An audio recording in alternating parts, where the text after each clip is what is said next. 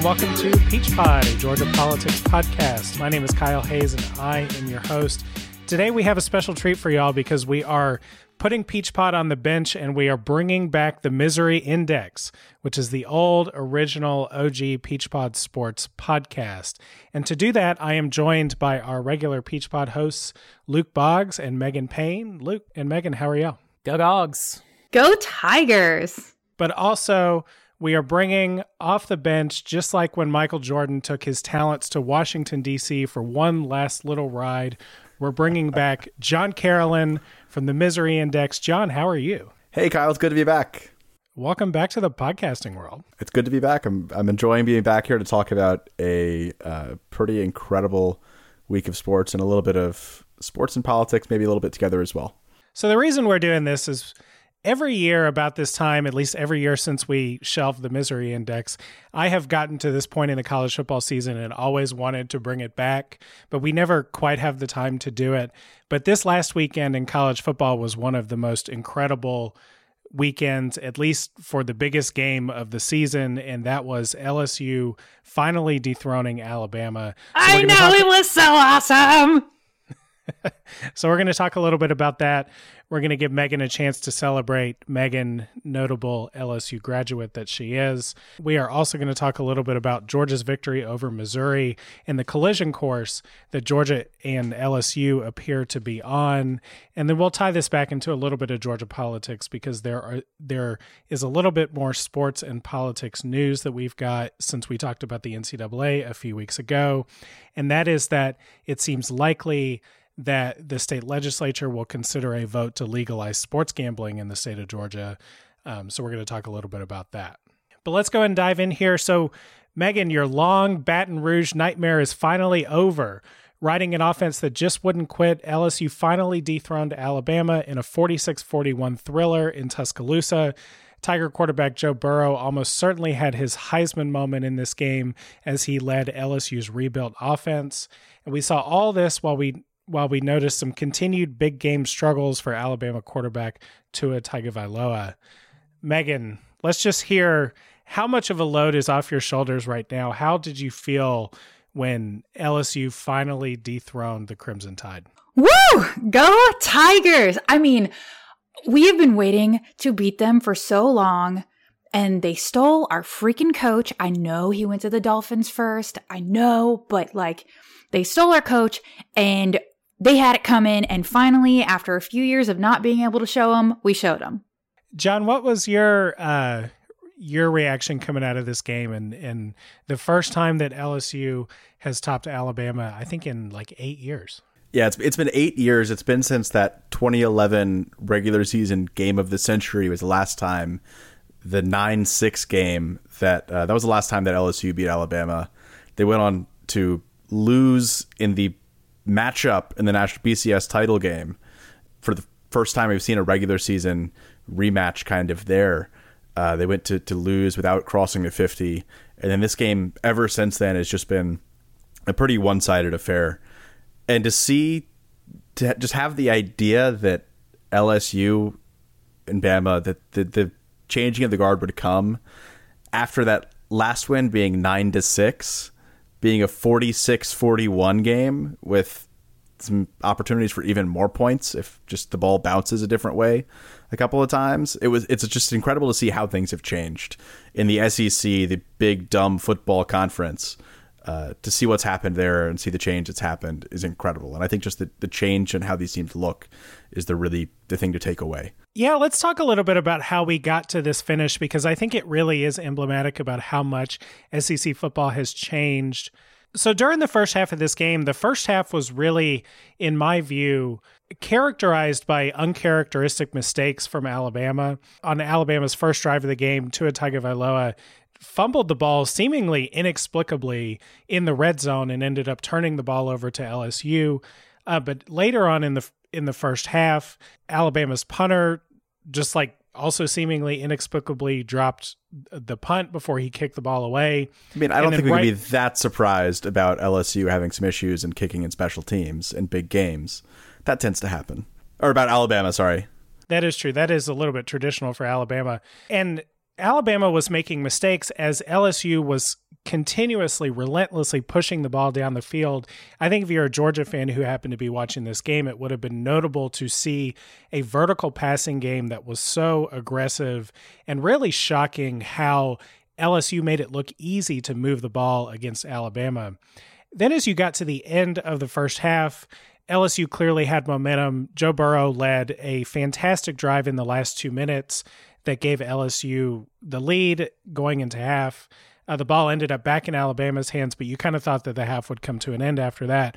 But Tua Tagovailoa made another mistake. He threw an interception in his own uh, end of the field, and LSU was able to capitalize again and go into halftime with a 20 point lead. Megan, how confident were you feeling going into the half with a 20 point lead for the Tigers?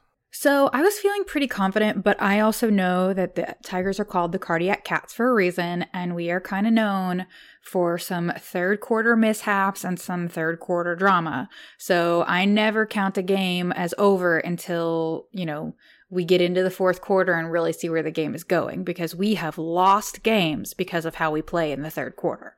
Luke, was this at all reminiscent to Georgia's SEC championship loss or the national championship loss where they raced out to a lead and, and at times looked like the better team, but you go into halftime not knowing exactly how Alabama might respond?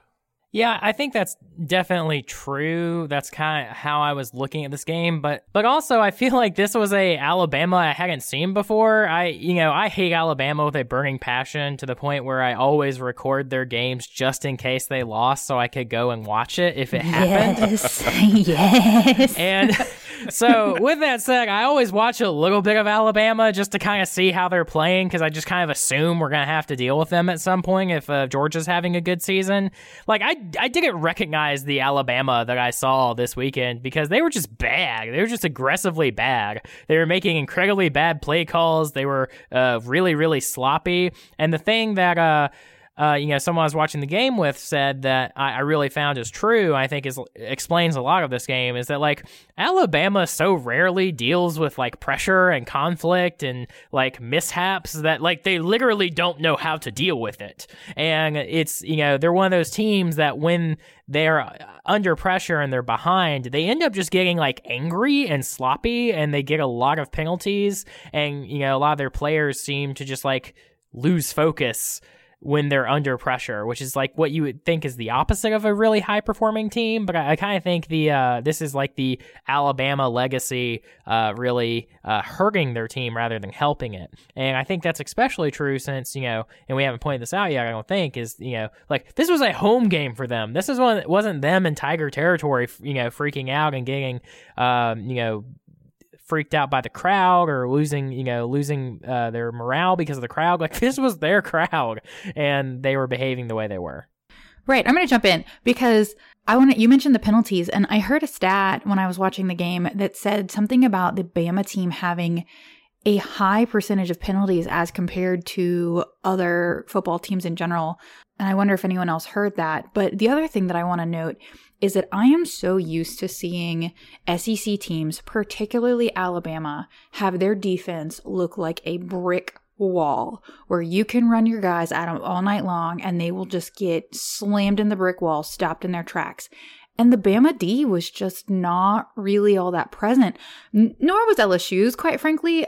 It was an incredibly high scoring game considering what I'm used to from both sides of that ball. No, I, I, think the thing that about these penalties and the other miscues that we've talked about that really is kind of telling is and very un Nick Saban like this wasn't like the process that he kind of always talks about is they were unforced. The Tua turn the ball over, as I've heard him be called, is his his first turnover was no one was touching him. No one was in a yard, no one was in a yard or two of him the ball just popped out of his hands as he was repositioning it. There was an unforced error, something that that one might have just been bad luck. But the other errors we saw, there was a Joe Burrow threw a pick sometime in the second half, I believe, a bad interception. And it was called back because Alabama had 12 men on the field because there was some sort of substitution issue. And that's the type of thing that falls squarely on the coaching staff that I was just kind of blown away to see that coming from Nick Saban. I don't know if that's a result of the fact that he basically had to replace his entire coaching staff over the offseason. I don't know if that's some sort of complacency or laziness, something I never thought I'd associate with that organization at all. But it was just that something that's been unprecedented in this era of Alabama football, except for maybe their uh, loss in one of the bowl games to Oklahoma after they're left out of the playoffs one year. And that was all chalked up to them not caring about the game um, because it wasn't a national title. That's not what they play for. But like in a game that actually really matters, this hasn't happened to them before. The they've been outplayed, they've been outcoached. They haven't shot themselves in the foot like this. I think the thing that stood out to me was I haven't seen an offense put Alabama's defense on its heels the way that LSU's offense has. I mean, really, there hasn't been an offense this good in the Southeastern Conference, with maybe the exception of some of the good Alabama teams, particularly the year that Tua had last year. There hasn't been this good of an offense that Alabama has faced. Alabama's toughest games in the SEC have been against Georgia, and Georgia, as all of us know, uh, all too well, does not play this vertical passing game offense, does not really put defenses on their heels the way that LSU's tempo did. And so I think that might have something to do with it. But I think that it was interesting to watch Alabama respond in the second half. Uh, the first drive in the second half, they got that sort of strip fumble interception from Joe Burrow, and they were able to sort of halt LSU's momentum. I think if LSU had taken the ball on their first drive of the second half and marched down the field, this one could have been over a lot sooner than it was. But the thing that Georgia fans have learned over and over again is that you can punch Alabama first, but they're going to take your best punch and then they're going to come back.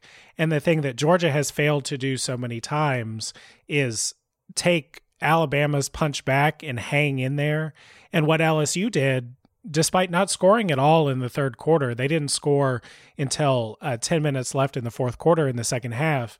They hung in there and took Alabama's best shots, and they were able to basically just hold serve as teams started to go back and forth towards the end of the second half. Um, the big place where that stood out to me was the plays that Joe Burrow made in the latter part of the second half, there was some reporting, I think it was in The Athletic, that said uh, that Joe Burrow had his headset on as Alabama's offense started to heat up and, and make this game a lot tighter. He had his headset on when all the coaches were saying, put the ball in Burrow's hands. We want the ball in Burrow's hands as this thing comes to an end. And then on LSU's last drive, Burrow was making plays with his arm, with his feet. He really led that offense and held serve against Alabama when so many other teams have crumbled under Alabama's pressure. That Burrow booty, though.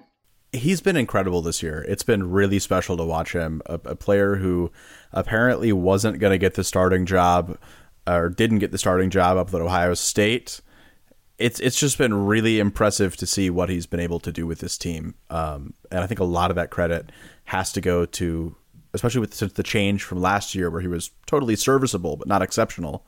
A lot of that credit has to go to Joe Brady as the new. Uh, he's not officially the offensive coordinator, but passing game coordinator and quarterback coach that uh, Ed Orgeron and Steve Ensminger brought in in the offseason, who's just turned this offense around.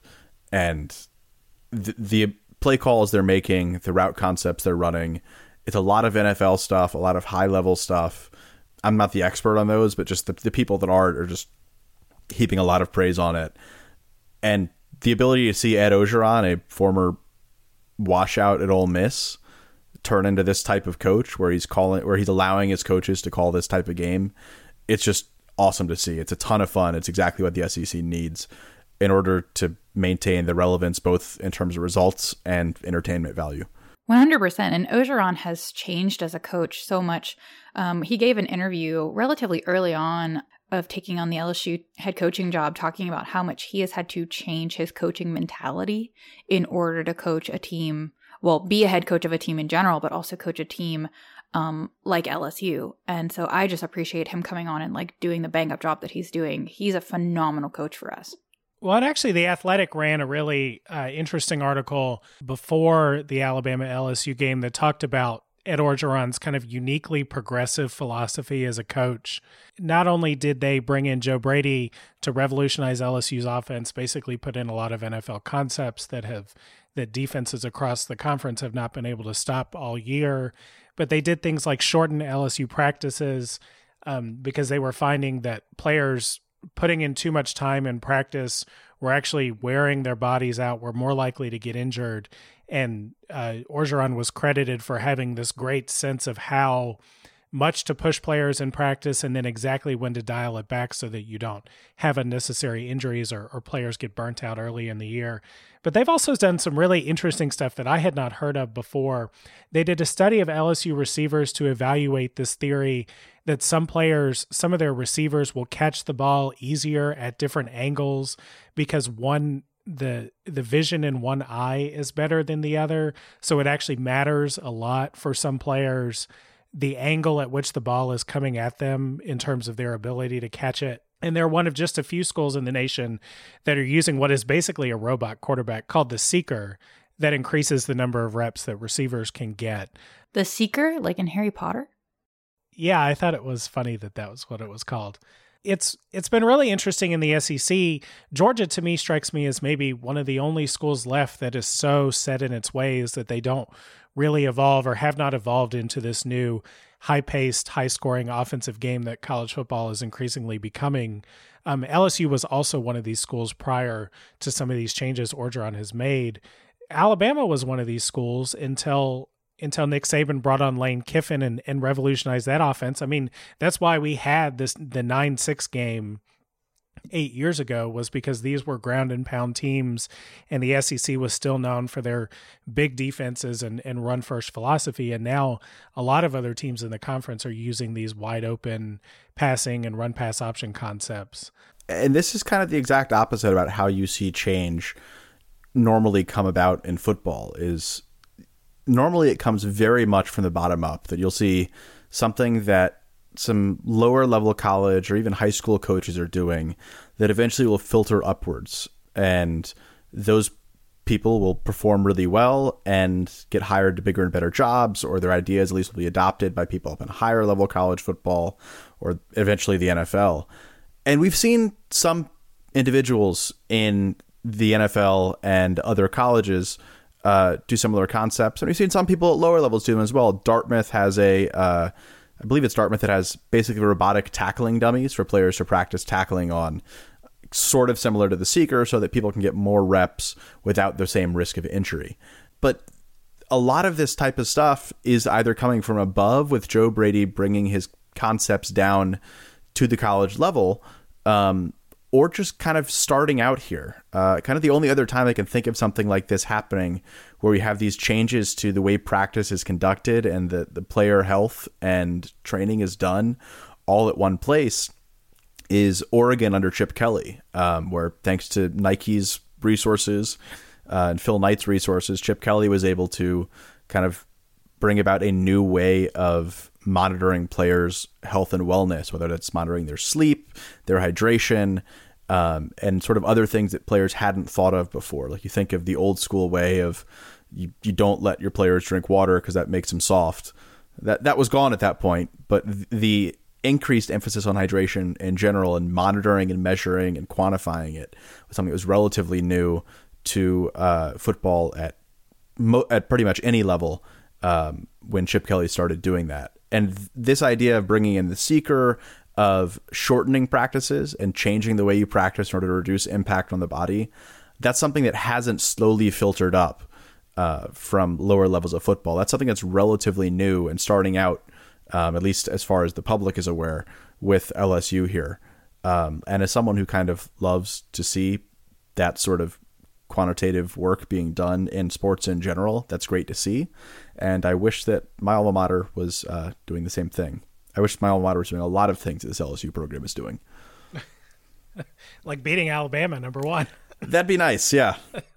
Possibly the biggest storyline in this game beyond LSU's victory is I call him Barrow here. Burrow. Burrow booty. Burrow. That burrow booty though. That burrow booty though. I'm gonna shut up now. Th- that's the Heisman Trophy now. Whenever he gets presented to it, it should be. They should change the trophy. It should be his ass, his full It, moon. it should. It, it should just be him running with the unidentified player's arm, just pulling his pants. Yeah, it's like the. Uh, is it uh, the the Morton Salt girl? Is she the one? No, that's Coppertone. Uh, Coppertone yeah, girl. Coppertone that has Yeah. the dog with the biting the under or the bathing suit. Yeah, just do that with Joe Burrow for the Heisman Trophy. Change the trophy. Yeah. I like so it. sp- speaking of Joe Burrow striking a pose, he really looked like he was striking his Heisman pose over uh, during this game. Do we think that he is a lock to win the Heisman this season? a lock. No one's ever a lock. I feel like the Heisman. I don't know. I'm not that I'm always surprised by who wins the Heisman. That's a little bit of an overstatement, but I feel like the player that's a lock at this part of the season or considered a lock is not the, ever the one who wins it. I, I think we're starting to reach the point of the season where you can kind of get to lockiness. If this were three, four weeks ago, I'd for sure agree with you. I think we're starting to hit the point where we can talk about that now. And I think as long as Burrow stays healthy, even if LSU doesn't win the SEC title game, which I think they would be favored to do against any any other opponents, I, they should win out until then. They're playing um, Arkansas, Texas A&M, and Ole Miss. They should beat all of those teams pretty comfortably assuming he even plays competently in the SEC title game uh, and stays healthy through then, he should get it. Like they don't even need to make the playoff; they can lose the SEC title and miss out on the playoff. I still think he gets the Heisman, unless someone else does something truly outstanding. So there was a little politics in this game. President Trump was in the building. It uh, sort of became a big uh, issue around Tuscaloosa. You know, people worried about security lines getting in. This brief blow up where uh, the student organizations at Alabama were briefly threatened with losing their seat access uh, if they were to do some sort of a demonstration that was opposed to the president. Um, but Luke, how did the crowd react to President Trump's appearance at this game? Well, I wasn't there, so I, I just got the uh, you know coverage on TV like a lot of us did. But uh, it was definitely a more positive reaction than previous crowds. Uh, but the, you know there was still some dissent. Uh, you know the, the searching through Twitter, you can always find people uh, dissenting the president, and so yeah, I know there were some people that formed the the word impeach in the crowd, and uh, you know uh, a cacophony of cheers and boos. What I think is really interesting is like the logic of what you know Trump has been going to all these different sto- sporting events um, because I, I really don't know how much Trump likes sports. Uh, football is one of the ones we have like a better guess on since he did try to start his own football league uh, or help you know other people who are working on starting their own. So Well, he I owned mean, on a that- team in that league. right? Exactly. That's yeah. So it's like football seems like a, a sport that he I actually probably enjoys. I personally like to blame him for uh, making Georgia only have three years of Herschel Walker because he was the one who drafted him his after his junior year instead of waiting for his senior year. So I it's a little bit of a grudge against him for that as well as Is there everything is there really another thing we can hate on him Oh, for? yeah. Yeah. yeah. It's just Yeah. like I love it's it. amazing. for a I mean- team But- that folded after the draft too, thanks to his very ill-advised lawsuit against the NFL, where he won and was awarded a single dollar in damages.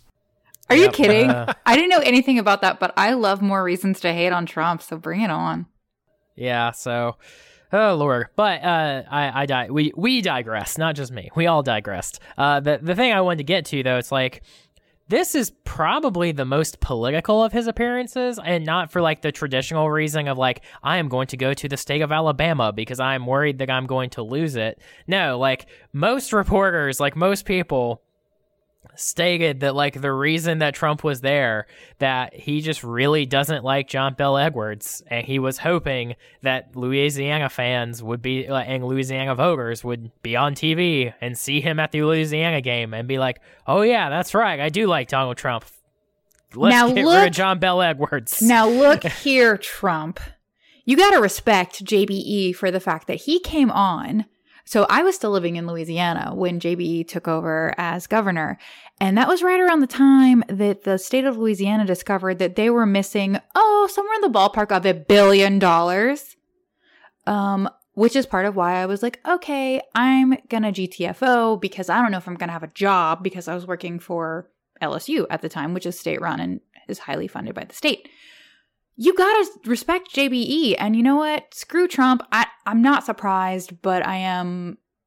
It's just more of a reason for me to hate on him because you have to respect JBE for the things that he's done for Louisiana, considering he came in after Jindal had basically stopped running the state because he was so convinced that he was going to be be VP. Well, JBE also has strong ties to the LSU football team. I mean, there's been several videos that his uh, campaign has put out of him uh, showing up at LSU practices, throwing the ball to the receivers. Um, he uh, he, gave, he greeted their playing after they returned to the state after their win uh, this weekend, and yeah, I, I just find it interesting because yeah, the president's time is you know important theoretically, and the things he should be doing should be supporting you know uh, his efforts. And I, I, guess I just find it funny that like this was like their what they thought would be the most effective way to support, um, you know, the defeat of John Bell Edwards. And uh, it, you know, it seems like that's even more important for Trump now that uh, Matt Bevin uh, lost. And so it'll be interesting to to watch and, and see. I, I, I just doubt that if, if John Bell Edwards uh, does not win, that the history books will say it was because Donald Trump showed up to the LSU Alabama game. Crazier things have happened, though. I mean, ever since the That's Kingfish, true. there's been a connection between the governorship of the state of Louisiana and the success of the LSU football team. So, Fair enough. in any other state, I might agree, but with Louisiana, who knows? Sh- shall we go to the dogs? Let's, yeah. And to talk about a completely different style of game. Yes. One kind of cool moment that I uh, saw on Twitter about the Alabama LSU game before we go and talk about the dogs. Jack Patterson, who is a young sports reporter, he works at WRBL down in Columbus. Um, there was this great video that ended up on his Twitter feed of him doing the stand up report for the TV station down there on the sideline uh, following the Alabama LSU game. And he stops in the middle of his report. He's like frustrated. He said something wrong. And then Marty Smith, a longtime reporter from uh, ESPN, does used to do NASCAR, now does SEC Network, came up and gave him like great advice and great encouragement. And the the camera happened to be rolling throughout the entire exchange and they got a picture and then Marty Smith walks off and this reporter looks like he's just been graced by like one of his favorite people ever. It was just this like nice little joyous moment and so Jack Patterson down at WRBL keep up the great work on your sports reporting down there. Um, let's move on here to the Georgia game. So it now appears that LSU and Georgia are on a collision course for the SEC championship in Atlanta. The Bulldogs shut out Missouri in Athens on Saturday, continuing to ride a historically good defense while the offense was underwhelming at best. Um, so let's recap Saturday, Saturday's game a little bit. But for the Dogs, what's most intriguing to me is what lies in front of them a trip to Auburn this weekend, and then an opportunity to answer the question of whether these guys can really beat LSU in Atlanta in December. John, let's start with you and just get your general reaction to how Georgia looked on Saturday. It was really interesting to watch this game immediately after the uh, LSU Alabama game and just to see kind of a very good example of what the SEC was uh, following that perfect example of what the SEC now is, because this was a vintage SEC game, uh, the type that Georgia's kind of wanted to play all year, much to a lot of fans' uh, frustration. It was a fantastic defensive performance against a backup quarterback and a not fantastic rushing game. Um, with an offense that is just good enough to get things done, but still had to attempt five field goals uh, in order to put up 27 points. Um, yeah, it's a win, and it's a clear and obvious win. We probably would have won, even if Kelly Bryant was starting at quarterback for Missouri if he wasn't injured. But it doesn't do anything to address the numerous concerns that Georgia fans rightfully have about this offense and what it can and more importantly cannot do, which is do what both Alabama and LSU did just a couple hours earlier in the day. So, John, for me, this begs the question because another one of the uh, teams that I just have on record just because they've been incredibly fascinating to watch is Ohio State uh, and Justin Fields. So, is, is is this a sign in your mind that we should have kept Justin Fields, or uh, do you have what I would say is my opinion is that like Justin Fields is an excellent quarterback that would not have fitting at Georgia? Wh- which do you think is more likely?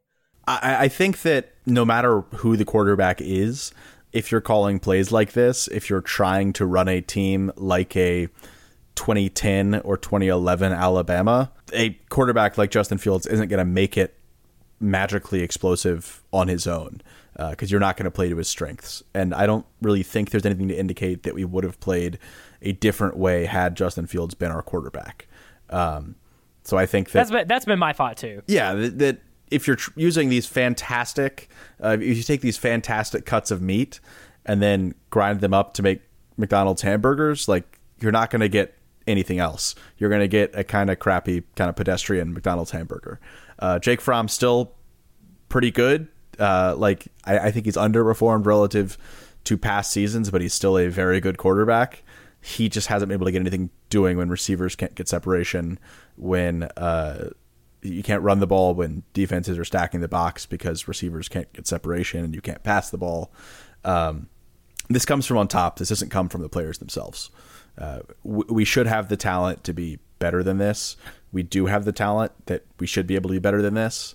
Um, this isn't like our first year under Kirby Smart when we just didn't have an offensive line, and no matter what we were doing uh, offensively, we couldn't make anything work. We have the talent now all across the board.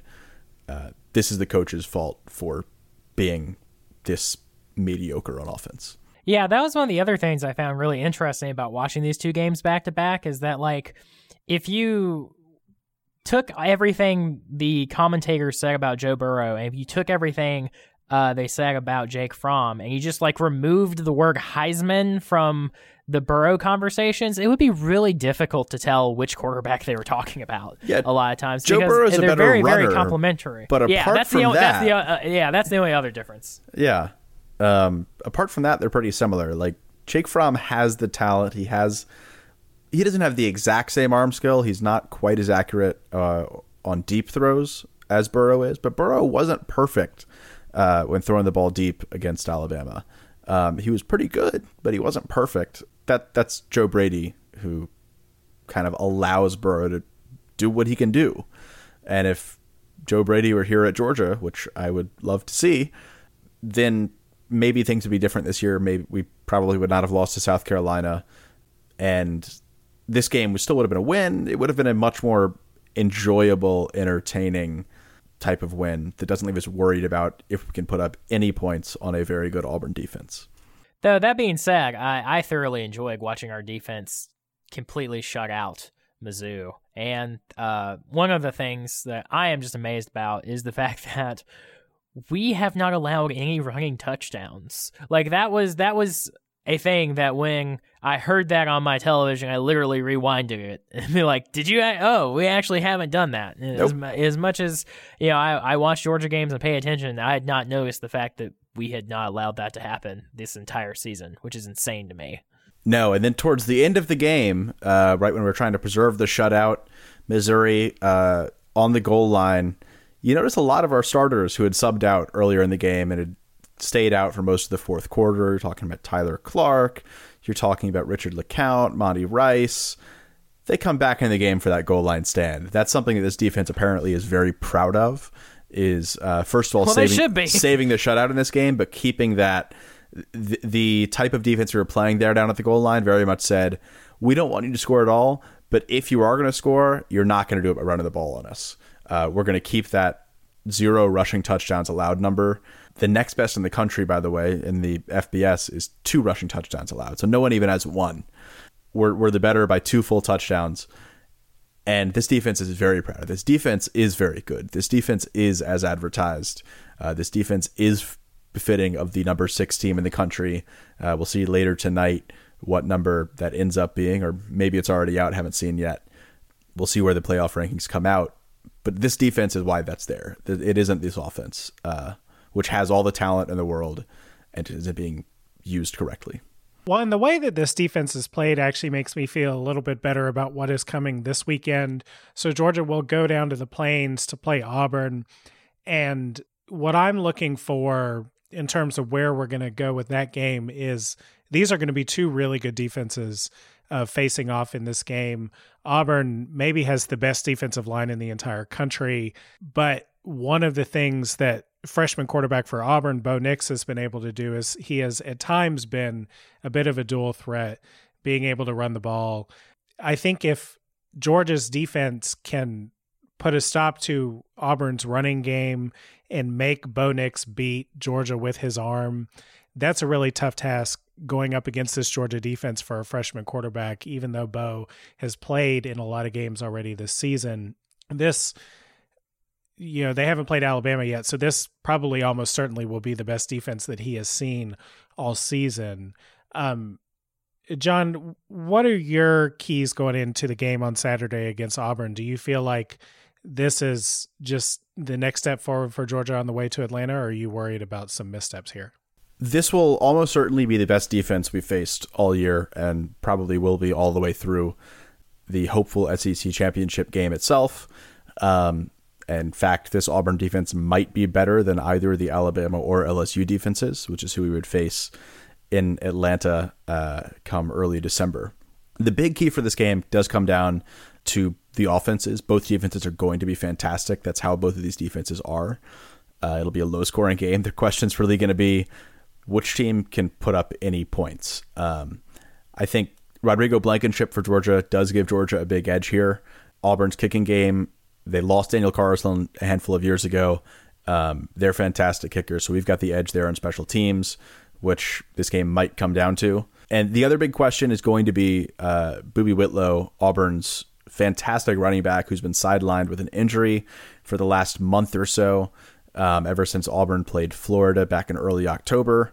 He's probable, is what I'm seeing right now for him. Um, he's a fantastic sophomore talent that they have.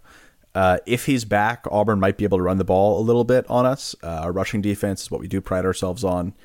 And without him, Auburn's probably going to be made one dimensional.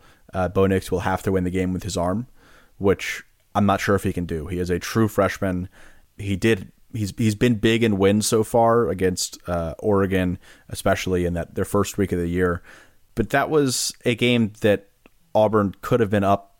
Much didn't need to be that close. It was only because Bo Nix did not play well until the second half, until the fourth quarter, that's why he needed to play so well in the fourth quarter. And he did. He came up big, but he's been very inconsistent on the year. He is a true freshman, and Georgia's defense should be able to make him pay for for his inexperience. Uh, our secondary really has stepped up. Uh, their passing game, they'll have a tough time getting separation. So uh, Bo Nix is going to make need to make big throws into tight coverage, into tight windows. This game will be on him assuming Boobee Whitlow's out. If he's in, they should be able to run the ball at least enough to buy some breathing room uh, for Joe Nix, and that's going to help them a lot. In terms of Georgia's offense, Lawrence Cager should be available. He was injured during the game against Missouri. Uh, after the game, Kirby Smart said that he probably could have come back in, that he was some sort of rib injury, I believe. I think it was separated shoulder. Which is something that he dealt with earlier in the year, uh, missed several games before the Florida game so he should be in, and all of our other injuries that we suffered, uh, Trey Hill, um, Cade Mays both went out for a time. They both should be back in for the game as well. So in terms of injuries, Georgia should be okay. We should be able to move the ball with Lawrence Cager. Most of Auburn's defensive strength is in their front seven, so our fantastic offensive line should be relatively healthy and ready to play. And if we can just protect Jake Fromm enough and get just enough running room just to keep our offense from being one dimensional. Lawrence Cager and George Pickens, who had a very good game against Missouri, should be able to make things work. And we should win, but it's not going to be easy. It's going to be a battle in the trenches. It's going to be a low scoring affair. So, fast forward beyond this weekend, it does appear that LSU and Georgia are on a collision course that assumes that we can pull out a win against Auburn this weekend. A&M looks a little bit more manageable at home for Georgia and then a game that will have implications for Georgia in terms of the college football playoff, but not the SEC championship race is the rivalry game against Tech. Tech is a team that's rebuilding right now. Uh, if we have problems with Tech, we have really, really big problems and probably don't deserve a spot in the playoff. No. But getting to that SEC championship game, Megan, from what you've heard about Georgia's defense, from from any of Georgia football that you've happened to see this season, do you have concerns about facing Georgia, or do you feel like Georgia's just another step uh, for LSU getting into the college football playoff? So I think that in any case, it's always a good idea to have your team be prepared. And so I don't see Georgia as just like a bump in the road or anything like that. I've definitely seen Georgia play well this season. Um, and so I think that, you know, if LSU is really serious about about this, then we need to prepare to bring our A game and prepare to actually beat Georgia. We can't just consider Georgia a bump in the road. I mean, Georgia also has has had a good season, not a great one, but a good one. So, yeah, it's we can't discount them. So uh, we were waiting for the rankings as we were recording, and they just came out. So according to ESPN, uh, LSU is number one, Ohio State is number two, Clemson is number three, and Go Dogs, Georgia is number four. Uh, Alabama's five, and Oregon is six. Where does Minnesota end up? Uh, I only uh, I only got to see the top six from the tweet that I'm looking at. So if they're, I'm sure they're somewhere, but I don't know where they are. Just curious. We won't talk much about Minnesota in this podcast, but they're having an excellent season. They're still undefeated. And the game that everybody circled as the game that, even if they had a great season, they would probably lose was Penn State. They ended up beating Penn State on Saturday. Uh, so good for Minnesota. And great for Georgia. great for Georgia. Yes, it's it certainly is helpful for any of the one loss teams that want to be in the playoff for the undefeateds to fall. Luke, though, coming back to the SEC championship game, from Georgia's perspective, you know, LSU has has this high flying offense. They have looked dominant. They have probably the best resume in college football. But what they don't currently have that Georgia has and that Georgia has had lingering for the last two seasons is postseason demons to exercise here. Do you think that that mentality of getting so close against Alabama in 2017, of getting locked out of the playoff by an Alabama comeback victory in the SEC championship in 2018. Do you think that that gives a mental edge to this Georgia team? It very well might you know, based off the games we've seen this season, I feel like LSU should win this. And this is a hard game for me because I haven't mentioned this on this podcast, but like the two teams that I watch pretty much every week is Georgia because it's my school and LSU because I find their style of football incredibly fun to watch and the fact that they just are so relentlessly aggressive. Uh, that being said, though, I feel like our defense is really, really good. But the places where I think I've seen our defense have trouble, I feel like, is in defending these offenses that like to go to the air and can do it well. And so, you know, on, on that front, I think that LSU has a good matching of strategy and talent. Like they're they're performing at the level they should on both of those markers. I feel like Georgia, as John was talking about far more eloquently than I will, like we have the talent, we just haven't had the strategy to match the talent yet. And the third thing I think you know, the third factor that I'm really curious about from LSU and from Georgia is that exact sort of like emotional, like, you know, energy. Like, how do they handle the struggle that this game is going to be. And I mean, so far, LSU's just been so dominant this season and been so aggressive and been good at basically, from what I can tell, either pissing off teams to the point where they start to be incoherent towards them, like Alabama was, or just demoralizing them just because they just keep pummeling them, or doing things which I really enjoyed. I, I can't remember exactly when it was in the game of LSU versus Alabama, but when it was like fourth down and almost nothing, and they just just like purposely got a delay of game to just see if Alabama would go offsides. Like that kind of strategy, like it's going to be a very cerebral game for uh, both teams. And so I, I'm just really curious about how they handle it. And I, I think it's really going to be determinant about which team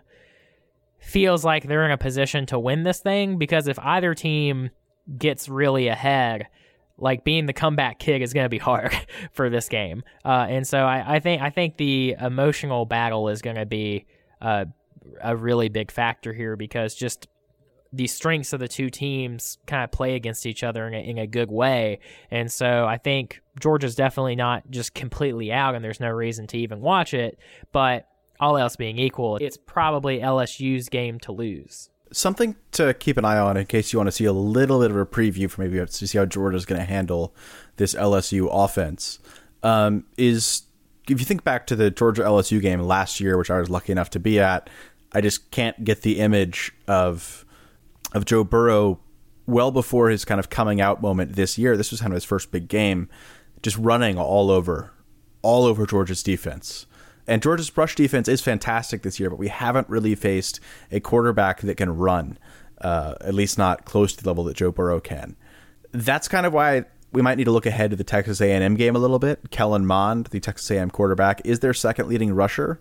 Um, he's averaging 4.3 yards per attempt. Not fantastic, but good enough to be a, a threat. And that's something that the the style of defense that Kirby Smart and Nick Saban they've always had a little bit of trouble containing a quarterback that has the option to use his legs. Uh, that goes all the way back to the Cam Newton and Johnny Manziel days. Nick Saban's figured out, made a little helped a little bit with that. Kirby Smart hasn't shown that he's quite found out how to deal with that himself. So to see how we handle Kellen Mond in that Texas A&M game in Athens in about two and a half weeks or a week and a half, that's going to kind of be a good indicator to see if Georgia's defense can contain this LSU offense. Of course, LSU much more talented than Texas A&M, but it's kind of just a good litmus test to see if we can at least maintain our defense uh, and our the dominance that we've had against them. Then it gives us a shot against LSU as well. Well, and a strong defense facing a strong defense is not going to be something that's new to Kellen Mond. A&M has had just a brutal schedule this year, starting the season with Clemson. They've already played Auburn. They've already played Alabama. Um, and then they're going to finish the regular season against LSU. Yeah. Yeah. So um, you you certainly will have a quarterback who has faced tough defenses when A&M comes to Athens. All right, so let's throw a little Georgia politics in here to wrap this thing up. We are Peach Pod after all. Um, there was a little bit of sports politics news from the Georgia political world this week. Um, the presidents of the Atlanta Braves, Atlanta Falcons, Atlanta Hawks, and Atlanta United, they have all formed a group called the Georgia Professional Sports Integrity Alliance. But basically, the purpose of this group of Atlanta's major uh, professional sports teams, rest in peace, Atlanta Thrashers, um, is was to send a letter to state lawmakers asking them to legalize gambling, uh, sports betting. Um, there is a push in state legislatures to expand gambling, whether it's through casinos or sports betting. Um, and I don't know a ton about this. I know there was a Supreme Court decision that seemed to open the way here for sports betting. John, I know you've actually uh, heard a little bit about this or heard about the ways in which other states have considered the question of sports betting.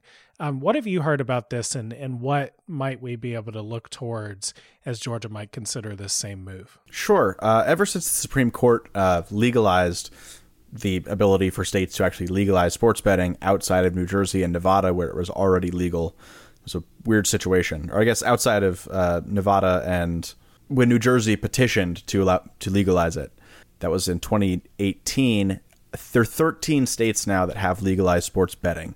Um, and each of these states does it in a slightly different way. So this is very early in the process.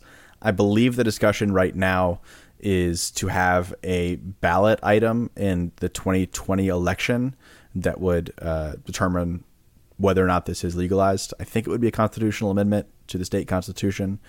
But there's a lot of different ways it could be implemented. Some states uh, only have online sports betting legalized. Uh, that's Tennessee. So whenever you want to place a bet, you have to do it on your computer. Um, you can't go down to a sports book and place a bet in person. Um, some states, I believe, only allow in-person sports betting and don't allow you to bet online. Um, some states do allow visitors from out of state to bet. Uh, I don't believe all of them do. It, it's a very kind of individualized process for each state uh, to see how they want to uh, run their sports betting. What it does for all of them, though, is it does bring in a lot of money and it legalizes a type of gambling that is fairly skill based. There are professional sports bettors out there who make their living uh, betting money on sports. So this isn't they. If, if you're legalizing just from a personal standpoint, legalizing sports betting makes a lot more sense than legalizing uh, lotteries or other types of games purely of chance because there actually is skill here. This is not throwing your money on the roll of a dice or on uh, the shuffle of a deck. This is just like poker or like betting on horses at the track. There is skill involved here. So it makes sense to allow people to do it, I think. Luke, this discussion collides with a lot of the discussions that we've been having on the state budget and on the 50 50 chance of a recession next year. How do you think this question of sports gambling or a constitutional amendment that would legalize uh, gambling in a broader sense, potentially destination casinos that has been talked about before, um, how do you think that that weighs on this discussion around state revenue? Uh, I think it probably weighs really heavily. I feel like the casino conversation is one that we keep having for a reason. And I think that the reason is that Georgia, recession or not, is already a state that is revenue starved. So like Republicans in the state capital are not insane. Like they they understand that the government does require some revenue to run and that there are are benefits to finding new revenue streams. A primary benefit is you can do more stuff and not have to raise taxes, which is, you know, the big thing they want to avoid. And so I think the reason why we keep seeing casinos and gambling in general keep coming up again and again and again and again is because of the fact that they need to find a new source of revenue and haven't been uh, able to do it. So the reason why I think we uh, very well might see it from this particular proposal, besides the fact that whoever the Georgia Professional Sports Integrity Alliance hired to do their marketing is great at creating ironic names. Um, I, I think the the reason why they like might be more successful is I know a lot of the more recent concern about allowing gambling has been based in the very real criticism that where casinos are, there tend to be higher rates of sex trafficking and other undesirable side effects that, you know, go along with gambling, not to mention, uh, you know, individuals who have addictions to gambling and casinos exacerbating those addictions while some of those things would still be present with sports gambling, if it's online sports gambling, one, most Georgians who are interested in doing it are probably already doing it, yep. and they're you know doing it in other states, and those states are getting the revenue instead of Georgia, and so I imagine you know uh, people would like to uh, be able to you know contribute to their home state if they have to pay taxes. Uh, you know they'd be willing to do that, and that you know one one thing I have seen that Republicans are very eager to tax is when another state is getting tax revenue off a thing that the state of Georgia could get tax revenue on instead. And so like the if this is just like let's just do it online everyone's already doing it anyway and now you're just like with amazon you're taxing the amazon sales. Now you're just taxing the gambling sales quote unquote that are already happening. I feel like that's a much, much, much stronger case than like let's completely reshape physical property and create casinos here where people will physically go. I think it's just an easier sell. Because even the the horse betting, which people you know, still has some of those problems, but not nearly as many. Uh, like that's still like a physical alteration that changes the landscape of the state, and you know has a lot of other externalities. Whereas online gambling is pretty much already happening, and if you legalize something, you can regulate it, which I'm sure uh, you know the state lawmakers would also like to be able to do. And I, I think that is a lot more viable than casinos or horse betting. Megan, House Speaker David Ralston seemed open to this idea. Like the good Georgia fan that he is, he did this while also getting a shot in at the volunteers. He said Tennessee, of all places, that's behind in everything, including football, they passed sports betting in the spring, and there's a lot, lot of interest in that in that state. And in 2020, you're going to hear a fair amount of discussion here in Georgia. Megan, is sports betting something that you would like to have the opportunity to do, or what else is sort of weighing on your mind as the state may consider this question? So, sports betting is something that, like, I wouldn't be necessarily opposed to doing personally, but I don't tend to gamble in general. I tend to spend any surplus cash that I have on theater. Um, so, there's not really any money left for gambling. But um, that said, what I end up, what I really think is that having gambling in a state is kind of a damned if you do, damned if you don't st- situation. Um, for all of the reasons Luke outlined, um, yeah, there could be some problems with gambling, but also for some of the same reasons that Luke outlined already, you know, Georgia needs the opportunity to actually benefit from the revenue that gambling brings in. And so, like Ralston said, if Tennessee's doing it and Tennessee's, you know, one of our bordering states, then why shouldn't Georgia also be able to benefit? Um, so I, I really think that we should go ahead and do it. I understand the concerns, but I think that the benefits outweigh the concerns. The the big question that I have left about the support of this in the state is going to be what the universities say. Um, as you mentioned, all of the major professional sports teams in the state have voiced their support for sports betting. Um, that's because all of the leagues, all the major professional sports league and the leagues in the U.S. do support sports betting and the legalization of it because they recognize that this is something we can make money off of. Uh, they tend to advocate for some sort of uh, some portion or some fee of sports bets on their sport going to the league in general which is contested, but that's kind of what they they want to see sports betting happen so they can push for that as an additional way to make revenue for them.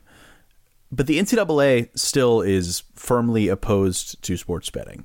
So, and we've all seen kind of the influence that the University of Georgia in particular has on the uh, legislature here, whether it's the Kirby Smart FOIA exception that they've gotten or uh, other examples.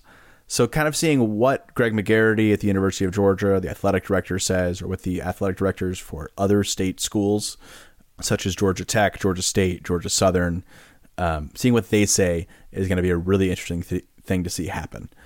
If they kind of take the NCAA party line on this and make strong opposition to the any potential bill, or if they kind of act a little quieter and give their silent endorsement to any sort of sports betting proposal. Hey guys, think of it this way sports betting allows them to actually pay their athletes potentially. They'd never want to do that. It takes money away from them. Yeah, that kind of dovetails with the the conversation we had a couple of weeks ago. The I mean, the University of Georgia has influence on that conversation also. Um, we noted a couple of weeks ago that Florida Governor Ron DeSantis quickly backed legislation that would have allowed players to make money off of their name, image, and likeness. While uh, Governor Brian Kemp, he would not comment on that legislation for us. Uh, but the president of the University of Georgia, Jere Morehead, is on the NCAA's committee that is trying to come up with their own rules that is trying to preempt some of the state legislation. I think to, just to wrap on this conversation of sports betting too, there there are implications for Georgia, at least in a minor way, in terms of their relationship with the media and the public and in terms of what they have to disclose. Um, the NFL has really strict rules around injury reports. Um, but while the NFL has their own rules, it's kind of a wild west in college football. Seth Emerson from The Athletic was talking about this on their podcast this week. That Georgia actually isn't required to be super transparent about, for instance, the injury to Lawrence Cager as we come up to the Auburn game. Um, that would be a different story if sports betting was involved and the leagues felt they had to have tighter rules to make sure that certain people were not getting inside information in terms of uh, shaping and manipulating those betting markets. All right, well, I think that is a good place to leave it. So, John Carolyn, thank you so much for coming back, resurrecting the Misery Index, and doing a little Peach Pod Sports with us. No, thank you all for having me. Hope to be back at some point in the future as well. And Luke and Megan, thanks so much for taking a step outside of Georgia politics and talking football. Megan, congratulations to your Tigers. Thank you. Go Tigers. Anytime. Good dogs. Alrighty, guys. We will talk to y'all uh, next week. We're going to be back into Georgia politics. You're probably going to hear a little bit more uh, from us in our Peach Pod Bites that we're putting out this week. In addition to this sports podcast, we're going to be back kind of on the regular thing next week as well. So until then, take care and we'll talk to y'all soon. Bye. That's our show for the week. If you like what you heard, share the show with a friend and go over to iTunes and give us a rating or a review. It really helps other people find our show. We'll be back with another episode of Peach Pod next week. Until then, take care, y'all.